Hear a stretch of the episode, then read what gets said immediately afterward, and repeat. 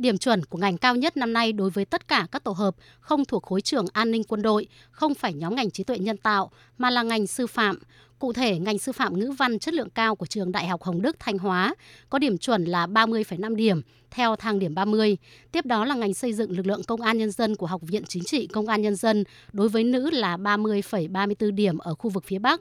Như vậy, nếu không có điểm ưu tiên thì dù đạt 3 điểm 10 vẫn chưa đại học. Trong khối trường công an quân đội cũng ghi nhận điểm chuẩn sấp xỉ 30 ở một số ngành học đối với thí sinh nữ. Ở nhóm ngành xã hội, ngành Hàn Quốc học của trường Đại học Khoa học Xã hội và Nhân văn, Đại học Quốc gia Hà Nội tiếp tục giữ kỷ lục của trường với điểm chuẩn tuyệt đối 30 trên 30 điểm ở tổ hợp C00 văn sử địa. Việc thí sinh phải có tổng điểm xét tuyển gần 30 điểm đến trên 30 điểm mới trúng tuyển vào một số ngành khiến nhiều thí sinh bất ngờ và lo ngại lần đầu tiên được xác lập trong mùa tuyển sinh năm nay là chênh lệch điểm trúng tuyển giữa năm ngoái và năm nay lên tới gần 10 điểm. Đó là ngành quản trị dịch vụ du lịch và lữ hành chương trình chất lượng cao của trường Đại học Hà Nội. Điểm trúng tuyển theo thang điểm 40 năm ngoái là 24,95 điểm thì năm nay tăng lên 34,55 điểm. Theo nhiều chuyên gia giáo dục, điểm trúng tuyển năm nay của các trường đều tăng cao là điều đã được dự báo trước bởi phổ điểm thi chung và phổ điểm thi theo khối đều tăng. Ông Đỗ Ngọc Anh, Giám đốc Trung tâm Thông tin và Truyền thông, Trường Đại học Mở Hà Nội phân tích. Phổ điểm của năm 2021 cao hơn ở hầu hết các môn so với năm 2020, đặc biệt là ở môn tiếng Anh. Và đối với Đại học Mở Hà Nội thì à, năm 2021 này thì số lượng thí sinh cũng như là số lượng nguyện vọng đăng ký vào trường là tăng sấp xỉ 10% so với năm 2020.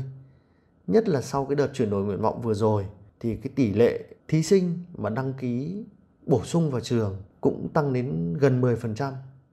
Rất nhiều thí sinh chuyển từ những nguyện vọng 2, nguyện vọng 3 lên nguyện vọng 1 để có mong muốn trở thành sinh viên của nhà trường lượng thí sinh đăng ký xét tuyển tăng, điểm thi cao trong khi tổng số chỉ tiêu tuyển sinh của các trường không tăng là nguyên nhân khiến điểm trúng tuyển của các trường tăng lên, là lý giải của giáo sư Hoàng Anh Tuấn, hiệu trưởng trường Đại học Khoa học Xã hội và Nhân văn, Đại học Quốc gia Hà Nội về việc một số ngành có điểm trúng tuyển 30 điểm hoặc trên 30 điểm. Chỉ tiêu tuyển sinh của ngành Hàn Quốc học rất là thấp, chỉ có 50 chỉ tiêu thôi, thì đã có tới 15 thí sinh là được xét tuyển thẳng theo cái phương thức là chứng chỉ quốc tế hoặc là giải thưởng quốc gia. Như vậy ấy, là cái chỉ tiêu thực còn lại để cho xét cái điểm trung học phổ thông là chỉ còn có 35 chỉ tiêu. Trong số 35 chỉ tiêu đó đấy cái số lượng nguyện vọng lên đến gần 1.800 nguyện vọng đăng ký. Cho nên là cái tỷ lệ cạnh tranh trung bình nó lên đến 51,4 nguyện vọng thì mới lấy đỗ được một. Và đặc biệt đối với cái tổ hợp khối C00 ấy thì cái tỷ lệ cạnh tranh nó còn cao hơn. 60 nguyện vọng thì mới đỗ được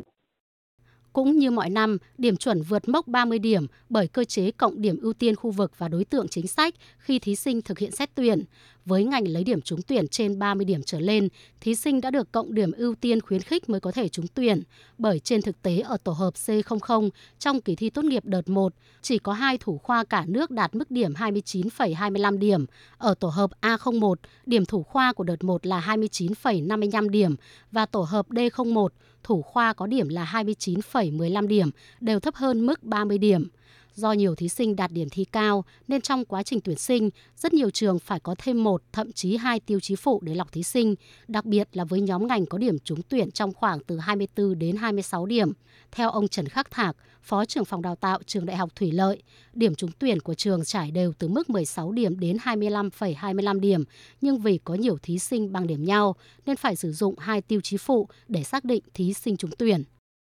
Hiện nay ở trường thì có quá phần nửa cái số lượng các ngành trong tuyển sinh của nhà trường để phải đưa ra các tiêu chí phụ. Nếu chúng tôi mà chỉ lấy theo điểm, chắc là chúng tôi sẽ bị vượt chỉ tiêu so với đăng ký với bộ, chắc là phải gấp đôi. Nên chúng tôi phải đưa ra tiêu chí phụ là môn toán. Sau khi mà tiêu chí phụ được môn toán rồi, vẫn có đông số các em trúng tuyển thì chúng tôi lại phải đưa ra tiêu chí ưu tiên là thứ tự nguyện vọng